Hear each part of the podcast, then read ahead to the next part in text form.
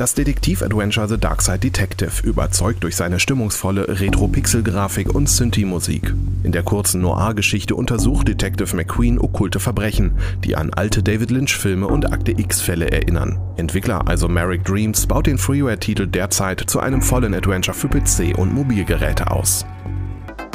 Hobbyentwickler Alberta hat den Zeitlupen-Shooter Superhot und den Top-Down-Shooter Hotline Miami kurzerhand in Super Hotline Miami zu einem bockschweren Remix vereint.